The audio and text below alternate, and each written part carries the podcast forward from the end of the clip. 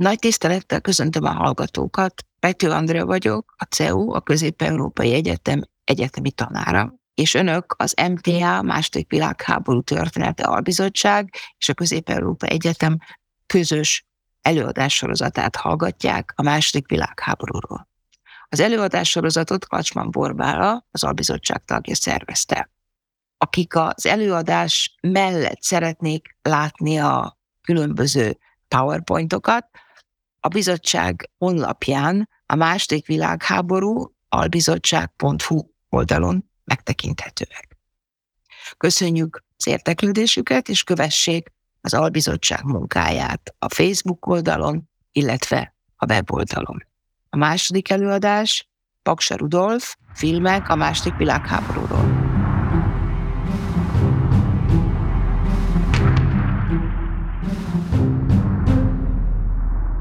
Az első dián arról próbálok egy kicsit tényleg megemlékezni, hogy hogyan is jött ez az ötlet, ennek az előadásnak az ötlete, miközben van nekem ehhez a témakörhöz, miért beszélek én erről, vagy miért épp én beszélek erről. Tavaly nyáron a Napvilág kiadó kérdések és válaszok sorozatában megjelent a Magyarország a második világháborúban című kötet, aminek Igrász Károlyal a szerkesztői voltunk, és hát több mint tíz kolléga írt bele, például itt a jelenlévő és az albizottság vezetését magára vállaló, az utóbbi években magára vállaló Stark Tamás is a szerzők között volt, és ebbe a kötetben mindegy száz különböző témáról írtunk rövid kérdés-felelet formában ismeretterjesztő szövegeket, és a, az a kérdés, hogy milyen filmeket tudnánk egyáltalán ajánlani a második világháború jobb megismeréséhez, ezt a kérdést én kaptam, vagy én vállaltam magamra, és így született egy ilyen kis összeállítás, hogy mi az a tíz film, amit én személy szerint, hiszen ez nyilván egy szubjektív lista, a leginkább emlékezetesnek érzek, vagy a leginkább ajánlani tudok, és egy kicsit meg is indoklom, hogy miért. Az előadásban ennek gyakorlatilag a tovább gondolására tesz egy kísérletet, és mindenek előtt érdemes talán arról beszélni, ami a következő dián ki is lesz fejtve, hogy mit is értek én Magyarország kapcsán, vagy egyáltalán hogy szélesebb körben második világháborús filmen. Egyrészt értek alatt a korabeli vagy utólagos filmművészeti alkotásokat, tehát nem az idő az a kérdés, tehát hogy ez a, a most megjelenő filmeket épp úgy ideértem, mint a második világháború időszakában megjelent filmeket. Egyetlen kritérium van, hogy a filmművészeti alkotásokat tekintem világháborús filmnek, tehát azokat, amelyek tudatosan egy filmet akartak létrehozni, magyarán a, a világháborús filmiradókat nem tekintem annak, de azon kívül gyakorlatilag mindenféle egyebet, a propaganda filmektől egészen a napjainkban forgatott legkülönbözőbb filmes alkotásokig, amelyeknek az időkerete és témája a második világháború története, vagy annak a közvetlen hatást. A következő dián azt láthatjuk, hogy miért is van egyáltalán értelme külön előadást szentelni annak, hogy hogyan jelenik meg a film és miért fontos nekünk a film, nekünk történészeknek, történelemtanároknak, olyan multiránt érdeklődő emberként egyáltalán miért érdemes filmekkel foglalkoznunk, mert azt gondolom, hogy a szakmánk meglehetősen sokáig viszonylag visszafogottan viszonyult a filmhez, mint műfajhoz, sokkal inkább szövegcentrikusak, vagy esetleg fotócentrikusan gondolkodunk egy-egy korszakról, mi történészek vagy történelemtanárok, amikor egy korszakot bemutatni szándékozunk. Azt azonban érdemes észrevenni, hogy szerintem az utóbbi időben nagyon látványos és nagyon gyorsan, de korábbra is visszatekintve jelentősen változik a kultúránk. Az előadásom alapvetően arra a tapasztalatra épül, hogy egyre gyakrabban lehet azt érezni, például egyetemi oktatóként is ez a tapasztalat, hogy a diákok jóval kevesebbet olvasnak, és sokkal több filmet néznek. A közönségek, hogyha egy ismeretterjesztő adást tartunk, teljes mértékben ugyanígy van, hogyha egy ismertebb filmre hivatkozik az ember, sokkal nagyobb valószínűséggel fog olyan közismeretre hivatkozni, ami mindenkinek megvan, mint akkor, hogyha különböző régebben vagy újabban megjelent történettudományi alkotásokra vagy visszaemlékezésekre próbál meg hivatkozni. Ennek a kulturális változásnak több következménye van. Egyrészt a lassú olvasás, tehát hogyan a, mondjuk például egy regényt olvasunk, az teljesen megváltozott, és sokkal inkább a híreket átfutó internetes olvasáshoz szokott ilyen információkereső olvasás lett népszerű, másrészt pedig ezzel párhuzamosan az irodalomolvasás jóval nagyobb mértékben váltotta fel a filmnézés. Egy pillanatra átlépünk a következő diára, akkor azt is láthatjuk, hogy különböző olvasás kutatói felmérések is teljes mértékben visszaigazolják azt, amit én is személyesen érzékeltem, de tehát, hogy teljesen jól látható, itt a legutóbb 2020-ban készült egy olyan átfogóbb felmérés, ami az olvasás elterjedtségét és olvasás szokásokat nézte, és a korábbi 2000-os adatokkal összehasonlítva is nagyon látványosak a változások. Itt ezen a dián azt gyűjtöttem össze, hogy azok, akik nem nagyon olvasnak, vagy egyáltalán nem olvasnak, azok mire hivatkoznak az, azzal kapcsolatban, hogy miért nem csinálják ezt. Ugye meglepően nagy az utóbbi időben az az arány, aki azt mondja elsősorban, hogy nem szeret olvasni. Emellett gyakori érvelés időhiány, vagy az, hogy éppen filmet néz helyette, vagy sportol, vagy internetezik, ezt nem teljesen értem, hogy ezt úgy tudott egy kategóriába kerülni, de azt hiszem, hogy a szociológus nem volt fitness őrült, hogyha ezt a kettő dolgot egy kategóriába vette. Vagy pedig egyszerűen az van, hogy csak rövidebb szövegeket olvasnak, esetleg pénzhiányra hivatkoznak, hogy ezért nem férnek hozzá könyvekhez, irodalomhoz, viszont internethez és filmekhez sokkal nagyobb mértékben.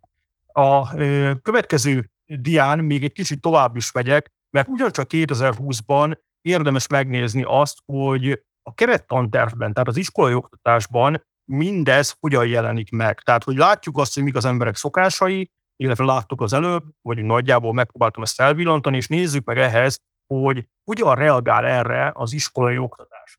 A 2020-as kerettantervben, hogyha megnézzük, az egyik legnagyobb tantárgy, ami viszonylag nagy óraszámban tanításra kerül, és ugye irodalmat tanítanak rajta, az ugye nyilván az irodalom és nyelvtan óra, amit a gimnáziumi évek során négy évfolyamon keresztül tanítanak, és mintegy 500 órában tanítják, és ennek körülbelül a négy ötöde az, ami irodalom óra, legalábbis hivatalosan, aztán, hogy a tanár ezen belül még mennyit fordít irodalomból nyelvtanra, vagy nyelvtanból irodalom, az egy más kérdés. Ami érdekes számunkra még, hogy abban az 56 oldalas irodalom keretpantár szövegben, amiben az irodalom oktatásról van szó egyáltalán, 38-szor fordul elő a film szó, és konkrét filmeket is ajánlanak különböző irodalmi alkotások kapcsán, hogy ezeknek a megfilmesített változatával is lehet népszerűsíteni a, az olvasást, vagy legalábbis mondjuk a történetet megismertetni a diákokkal, mondjuk a helyet, hogy egy vaskos regényt adnának fel a tanárok, hogy azt olvastatnák el. Ami azt mutatja, hogy a magyar szakosok legalábbis jól érzékelik azt a problémát, hogy a regényolvasás az egy problematikus dolog tud lenni a diákok vagy, szél, vagy a széles a társadalom számára. A vizuális kultúra címen van egy önmagában lévő úra, ami elvileg rajz és művészet történet év alatt futott akkor még, amikor én jártam iskolába, és ebben a keretben is van nyolc óra, amit elvileg kimondottan a filmekre, mint filmre, mint műfajra, mint megjelenítési eszközre, mint médiára fordítanak. Ezen kívül a 11-12. osztályban külön van mozgóképkultúra és média ismeret, ami 62 órát foglal le, és itt is vannak konkrét filmajánlások, hogy milyen filmeket lenne érdemes megnézni. Ezen kívül elvileg a 12. évfolyamon még 30 óra erejéig drámát, illetve színházat is tanítanak. Ha ezt most mind összeadjuk, akkor azt látjuk, hogy 362 órában tanítanak irodalmat, ha minden teljesen kimaxolnak a kerettanterv szerint, 70 órában tanítanak filmet, és 30 órában tanítanak drámát, ami jól mutatja, hogy az oktatási koncepció az még mindig a 19. századi, 20. századi kismódosításokkal irányban ö, látszik a súlypontja lenni, tehát még mindig erősen szövegcentrikus, még mindig erősen irodalomcentrikus. A következő dián azonban még érdemes azt is megnézni, hogy na és mi a helyzet a történelem tantervel, mert nyilván az is készült 2020-ban. Nos, az a helyzet, hogy általánosságban nagyon sok témakörnél megemlítik azt, hogy lehet filmet is nézni akár, konkrét filmet pedig egyet sem említenek.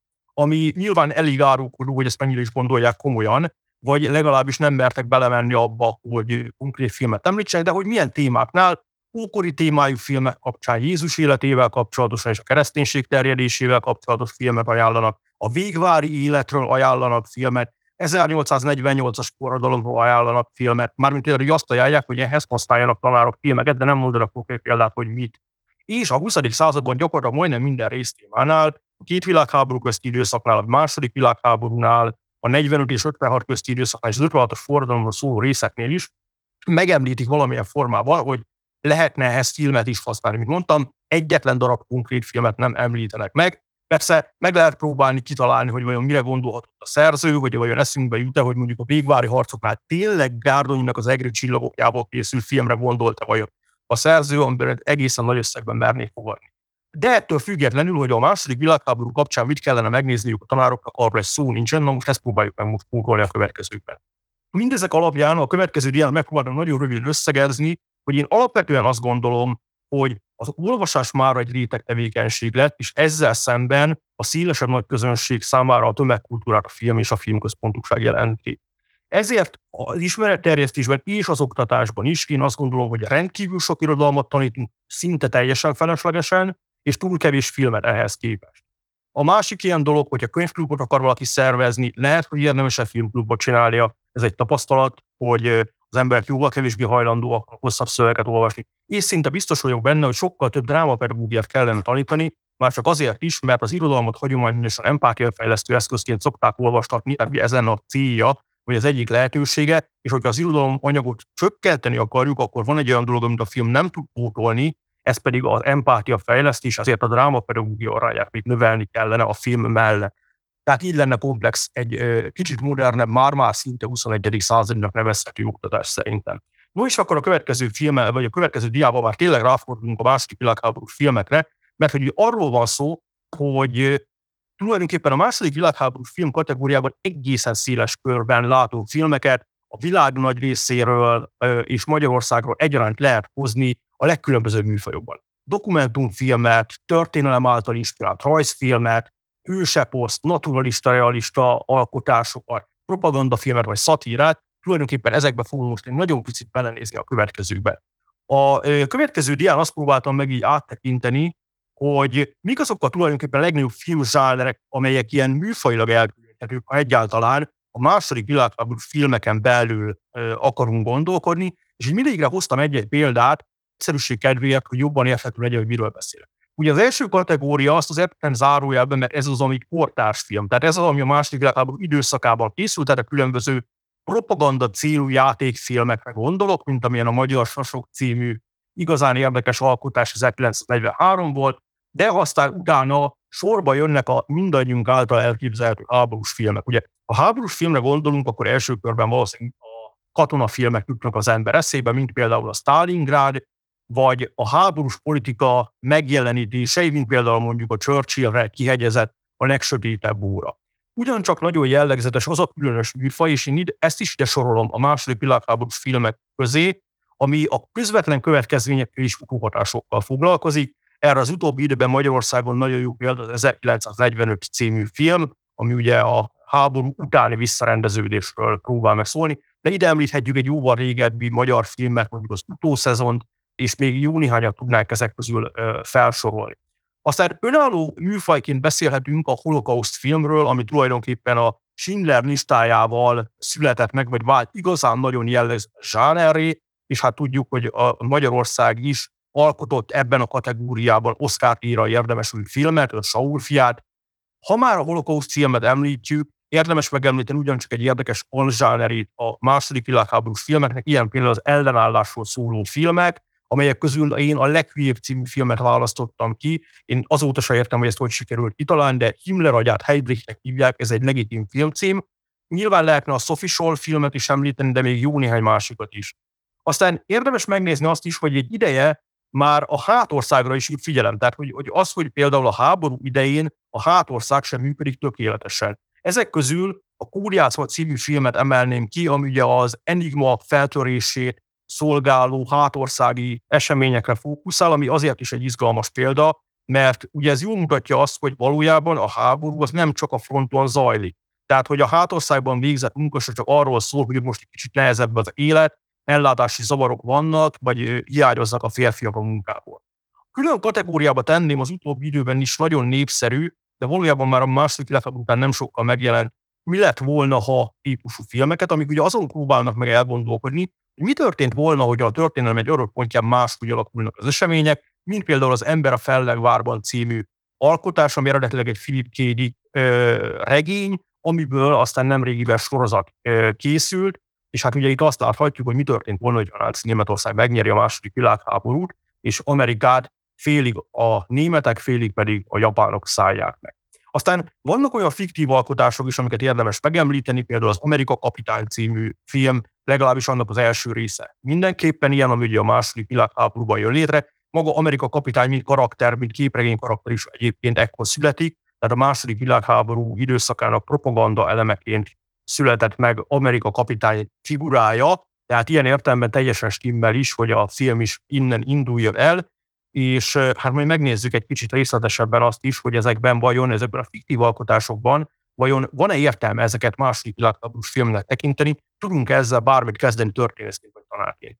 És végül pedig meg kell említeni azt, hogy azért ez nagyon szépek ezek a sok kategóriák, de valójában vannak olyan filmek, amik egyszerre több kategóriában is játszanak, tehát ilyen kevert műfajúak, több zsánerűek. Például a magyar történelemnek egy sajátos látószögét mutatják be az Ellenség soraiban című film, ami ugye a története szerint a budapesti, illetve kicsit vidéki, vagy vidékről Budapestre kerülő magyar zsidóság történetében nyújt betekintést, egy olyan fiatalokon keresztül, akik SS egyenruhába próbálnak meg mozgásteret szerezni és zsidókat menteni. Tehát tulajdonképpen itt látunk egy holokauszt filmet, egy ellenállás filmet az önmentés keretein belül, sőt, még a nagypolitika szálai is megjelennek, tehát ugye közben látjuk Porti ékat, illetve a, a kucsort, látjuk benne Sporzenyt és más német SS tiszteket, hogy hogyan működnek.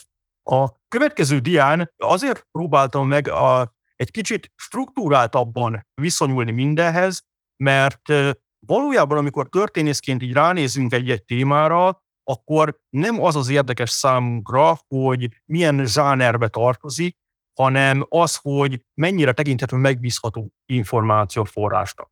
És ahhoz, hogy ezt el tudjuk dönteni, ahhoz valójában azt érdemes először megbecsülnünk, hogy a filmben mekkora tere van a valóságnak, és mekkora tere van a kitalációnak, tehát a fikciónak.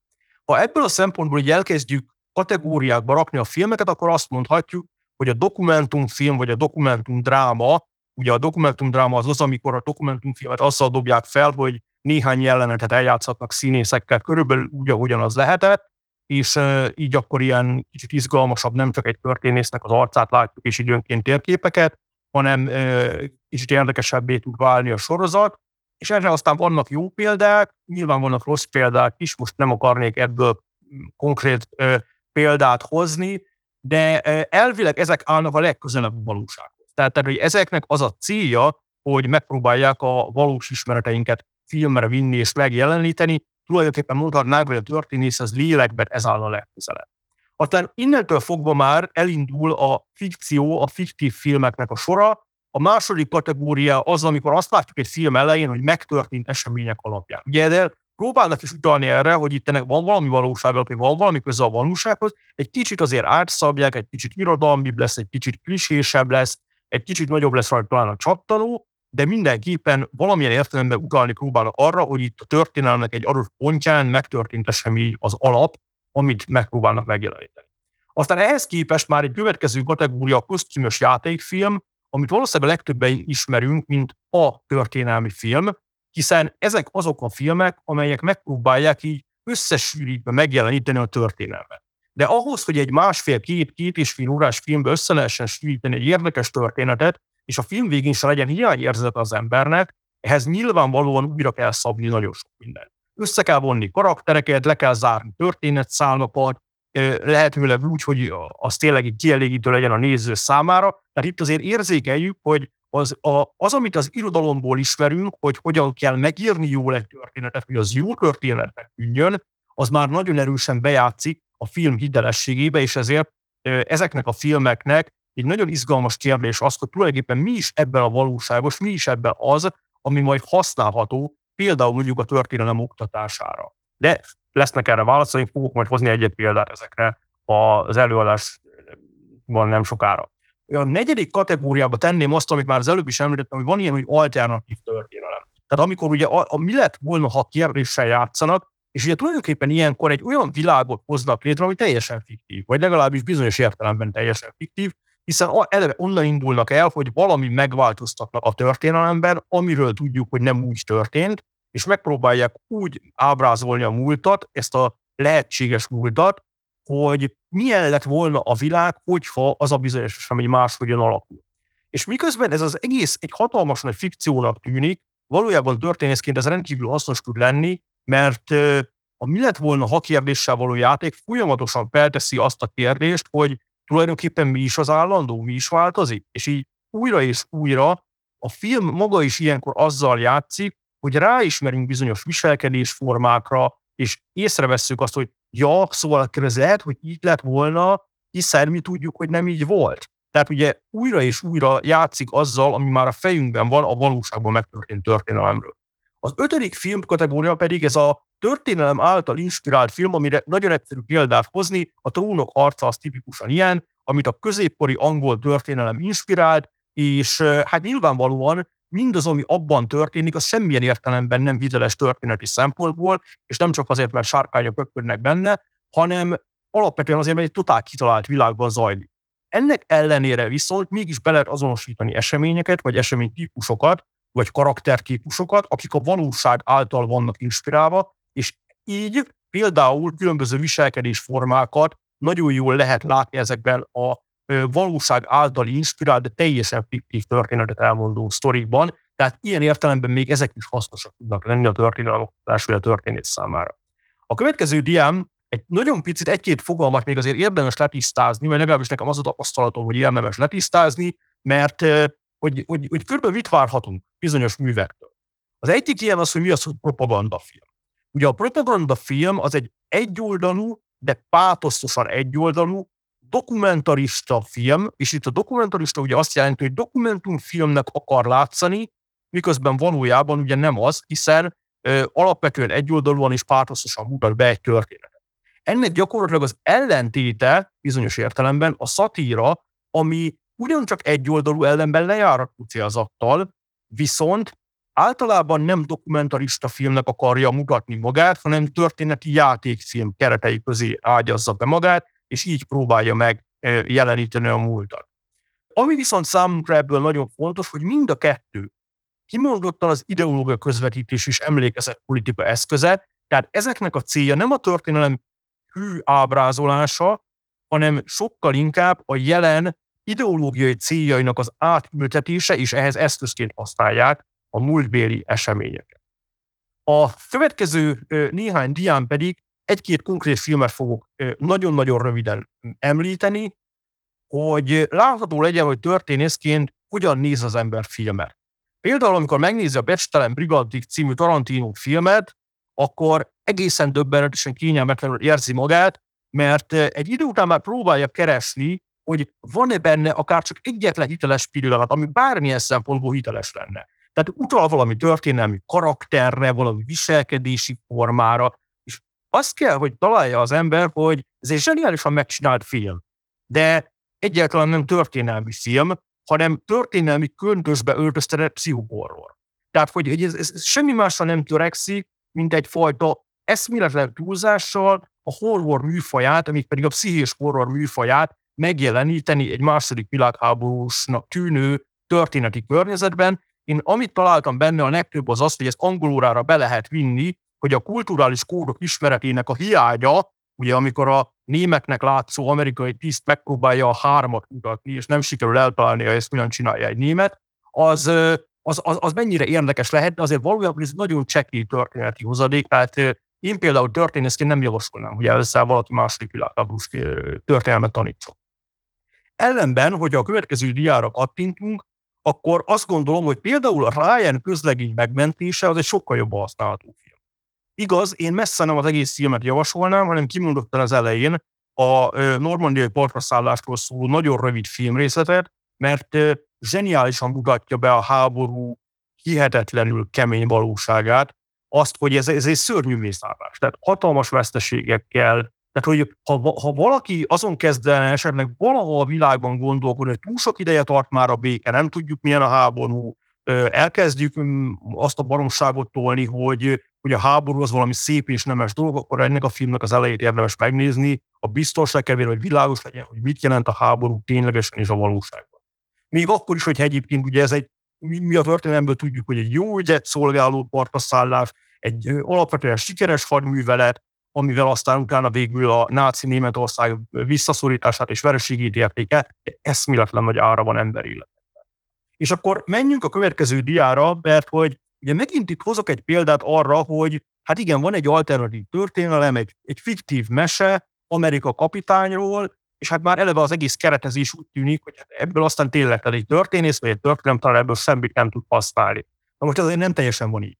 Ott fel is írtam, hogy, hogy így buzgón jegyzetel az ember történész, ugye nézi a filmet, és néha megállítja a filmet, és talál benne összességében körülbelül két és fél perc olyan anyagot, amire azt mondja, hogy hoppá, ebben van történelmileg hiteles jelenet. Az egyik ilyen az 54. percben, majdnem egy teljes perc, aztán utána van az 57. percben, ott majdnem fél perc, és a film legvége, ott viszonylag hosszan a stáblista alatt. Hogy, hogy miért hitelesek ezek? A stáblista alatt azért, mert korhű propaganda plakátok felhasználásával és korhű zenék által inspirált zenével egy eszméletlen jó betekintést kapunk a kor hangulatába, tehát ez egy olyan film, aminek a stáblistája szerintem értékesebb történeti szempontból, mint az előtte levő másfél órának a túlnyomó része. Tehát ez az egyik. Na de, nézzük meg azt a két jelenetet, aminél így az ember felemeli a ceruzát, hogy na igen, ez az, ami miatt be kellene vinni ezt az órára. Tudnélik, ez egy olyan mese, amiben a következő diára kiemeltem az első dialógot, hogy a következő beszélgetés hangzik el Amerika kapitány és az amerikai ezeredes között. Az amerikai kapitány kérdezi, nem tervez mentő akciót? Válasz. De, megnyerjük a háborút. De ha tudja, hogy hol vannak, miért nem küldenek, 30 mérföldre vannak a fronton, vagyis Európa egyik legjobban védett területén. Több lenne a veszteség, mint a nyereség. Ez a párbeszéd így önmagában is így kiemelve tökéletesen visszatükrözi mindazt, amit arról tudunk, hogy hogyan viszonyult az amerikai hadsereg a holokauszthoz. Hogy hogyan viszonyult Auschwitzhoz és Auschwitz bombázásához. Hogyan viszonyult az orovezető felmentéshez, hogyan viszonyult ahhoz, hogy, hogy miért nem kell mentőakciót szervezni a holokausztra. A filmben teljesen más a kontextus, teljesen más módon jelenik meg ez a történet, de mégis teljes mértékben hiteles az érvelés, ahogyan gondolkodik egy katona a háborúról és a mentőakció. A következő dián pedig a másik oldalhoz látunk egy nagyon jó példát. Itt SS Obergruppenführer Johann Schmidt kezdi a párbeszédet, a, mégpedig egy gyár, gyárat vezető professzorral beszél. Növelje a termelést 60%-kal, és a többi üzemünknek is adja ki ezt a parancsot. De ö, ezek a foglyok nem, nem, nem hiszem, hogy elég erősek. Akkor használják a maradék erejüket. Mindig lesznek újabb foglyok. Mondja erre az Obergruppenführer. És ez megint csak tökéletes leképezése annak, ahogyan a náci németek gondolkodtak a lágerekben lévő zsidó munkaerőről akkor, amikor a zsidó munkaerőnek a bővében voltak. Ez a logikája a holokausznak. Halára dolgoztatni őket a munkaerejük utolsó kizilgerelésével. És ez ismét egy tökéletes passzus, mindössze fél perc a filmből, de ezt az egyet kiemelve és elemezve sokkal közelebb tudunk jutni ahhoz, hogy megértsük a történelmet és a valóságot. A következő dián pedig arra hozok példát, hogy ha még egy lépést elrugaszkodunk, és még csak nem is második világháborús tematikájú filmeket nézünk, még azok között is találhatunk olyat, amelyekre mondhatjuk azt, hogy történelem által inspirált filmek, és ezért használhatók a történelem oktatásban. A baloldali két kép az a Full Metal Alchemist Brotherhood ö, sorozatának ami ez egy anime sorozat, ez egy japán anime sorozat, 60 valahány rész, félórás részekből, és gyakorlatilag azt csinálták, hogy az egész európai történelemből kiválogattak ilyen izgalmasnak tűnő részeket, ezeket összedobálták, és újra gyúrták egy teljesen fiktív mesefilmben, ami, amiben az egészen érdekes az, hogy néha használtak benne olyan elemeket is a múltból, az európai történelemből, amiket mit tudunk használni. Például az egyik karakter, az egyik fő Hát kezdetben úgy tűnik, hogy ellenség, ez egy bizonyos Scar nevű figura, aki egy holokauszt túlélő. Tehát, hogy a, a, a sorozatban is egy népírtás túlélője, és ez kiderül, valójában mi pedig érzékeljük, hogy itt egy holokauszt túlélőről van szó. A másik ilyen film az a Dogville ö, című film, aminél pedig jól látjuk azt, hogy a kirekesztés logikája és a kizsákmányolás logikája hogyan képes működni. Hogy miért javaslom azt, hogy ilyen filmeket is érdemes lehet bevinni az oktatásba? Nos, azért, mert ha olyan kényes témákról akarunk beszélni, például, mint a holokauszt, akkor elképzelhető, hogy nem holokauszt filmet érdemes bevinni.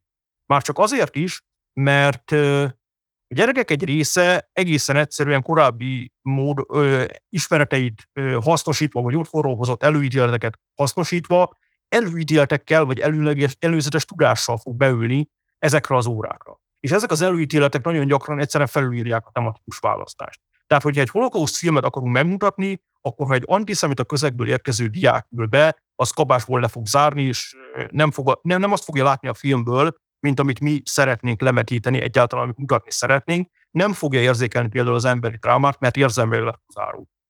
Ha viszont egy teljesen eltérő filmet nézünk meg, egy teljesen fiktív filmet, amiben a például mondjuk a kirekesztés logikáját a Nicole Kidman által játszott főhős esetében látjuk meg, vagy egy japán anime beszél arról, hogy mi is van ezzel a népírtással, hogyan viszonyul hozzá az, aki ezt túléli, hogyan érez ezzel kapcsolatban, vagy hogyan éreznek azok, akik elkövették a népírtást, és hogy nekik hogyan jelenik ez meg az életükben, akkor sokkal, sokkal inkább lehet koncentrálni a viselkedés formákra, amiket a történelemből ismerünk, és amit meg tudunk érteni, ami tulajdonképpen a történelomoktatás fő oka és célja lenne, miközben meg az, hogy pontosan milyen részletekkel zajlik, az tulajdonképpen másodlagos, hogyha viselkedési formákat akarunk megérteni a történelemből, hogy ki, miért és mit csinál.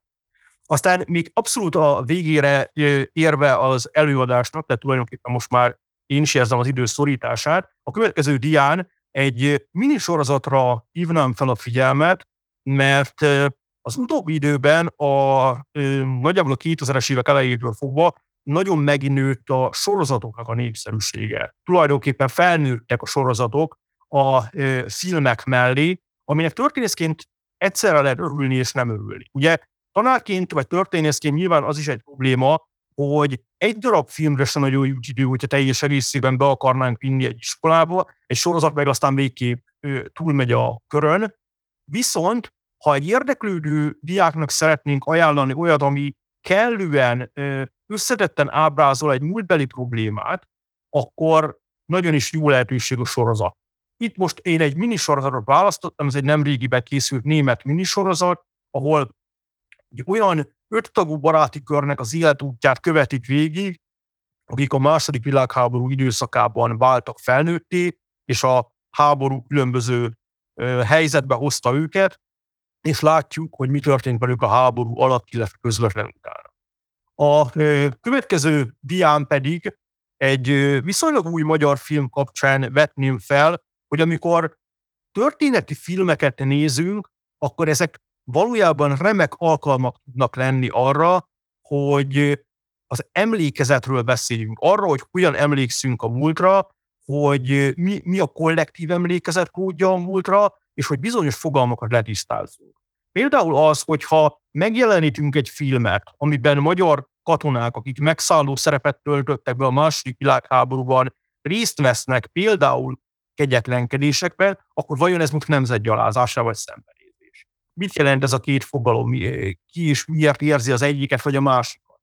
Vagy szóba lehet ezzel kapcsolatban hozni azt, hogy tulajdonképpen hogyan embertelenít el a háború. Az utóbbi időben megjelent nagyon, néhány nagyon érdekes film a, ebben a témában, de hát azért persze ez egy régi téma, tehát már az első világháború után nem sokkal a nyugaton a helyzet változatlan, alapvetően erre a logikára épül, hogy megmutassa, hogy hogyan embertelenít el a háború.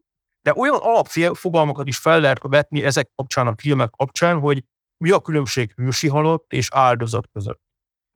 Mi a különbség mártír vagy áldozat között. Ezeket a fogalmakat ugyanis egyszerűen érdemes lenne tisztázni, hogy mi a hősiesség abban, hogy valakit lelőttek. Tehát, hogy, hogy ez, ez, ez, egy, ez egy olyan katonai terminológia, ami a, a, a militarista és nacionalista logikába tökéletesen belepasszol, nagyon jól hangzik pátoszos politikai beszédekben, meg amikor márványtáblát kell állítani, de történészi szemmel ez majd, hogy nem értelmezhetetlen. Mitől hős az, akit egyszerűen csak eltalált egy golyó? És miért nem hős az, aki ott volt mellette, és hogy meg nem talált el a golyó, de ugyanazt élt át gyakorlatilag, csak túlélte a háború. Vagy mit jelent a mártír, és mit jelent az áldozat? Tehát, hogy, hogy ugye mártír az, aki valamilyen ügyért föláldozza az életét. Tudatosan ő maga dönt erről. Az, akit arra kényszerítettek, hogy valamilyen okból kifolyólag áldozata legyen egy elnyomó rezsimnek, és ő erről nem dönthetett, azt például ne nevezzük Máténak. Ezek egyszerű fogalmi definíciók, amikor érdemes lehet beszélni a diákokkal, és ezek a filmek erre is rendkívül alkalmasak. Szóval végül, így egy ilyen záró ö, gondolatként a következő dián megpróbáltam összegezni, hogy mit is kezdhetünk tanárként vagy történészként a filmekkel. Én azt gondolom, hogy tanárként mindenképpen használjuk. Filmklubban vagy nagyon kisebb részleteket is kiemelve, ugye láttuk egy-két perces filmrészletekből is nagyon jó dolgokat lehet hozni, és nagyon fontos azért is tanítani a filmeket, mert kritikus médiafogyasztást is lehet ezek által tanítani, ami a hétköznapokban is egy hasznos képesség, és utána tulajdonképpen ezzel az iskola célja, hogy, hogy ilyen alapvetően hasznos képességekkel lássa a gyereket. Így a történelem oktatás nem csak egy poros ismeret almaz, hanem a hétköznapokban is használható képességeket. Másrészt történészként nekem inkább néhány kérdésem lenne, hogy amikor rendszeresen felmászunk az elefántcsoltoronyba, és onnan nézzük megvető távolságtartással a készülő történelmi filmek és annak minden műfaját, akkor az első kérdésem az lenne, hogy ki és hol tanítja azt, hogy hogyan kell szakszerűen történelmi filmet csinálni. Történelmi dokumentumfilmet, vagy történelmi játékfilmet, vagy dokudrámát, vagy valami hasonló.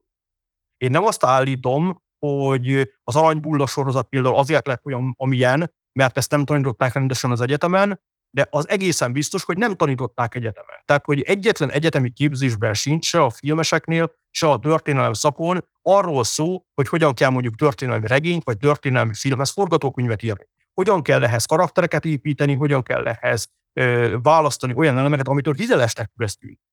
És aztán a másik oldaláról nézve ugyancsak egy történészi feladat lehet, én azt gondolom, hogy segítjük-e vagyon kritikai anyagokkal azt, hogy hogyan lehet ezeket a filmeket használni, például a történelem oktatásban. Hogy mi a hiteles benne és mi nem, mik a jó elemek. Mi az, amelyik a filmből azt látjuk, hogy igen, hoppá, rajta maradt a karóra, vagy az a paroli el megmutatja, hogy itt azért az egyenruha nem tökéletes, de például a viselkedésforma, amit megjelent, az meg működik. Az igen, az történelmileg korrű. Tehát, hogy ott egy, ott egy jó dolgot kaptak el, függetlenül attól, hogy mondjuk például a díszlet az meg mondjuk nem, nem elég. Tehát, hogy ezeket a fajta ilyen háttérmunkákat vajon elvégezzük-e, adunk-e ezek segítségével öm, a történelem tanároknak olyan segítséget, hogy mit és hogyan tudnak majd használni az órákon. Én azt gondolom, hogy ezekben bőven, bőven lenne még mit tenni való.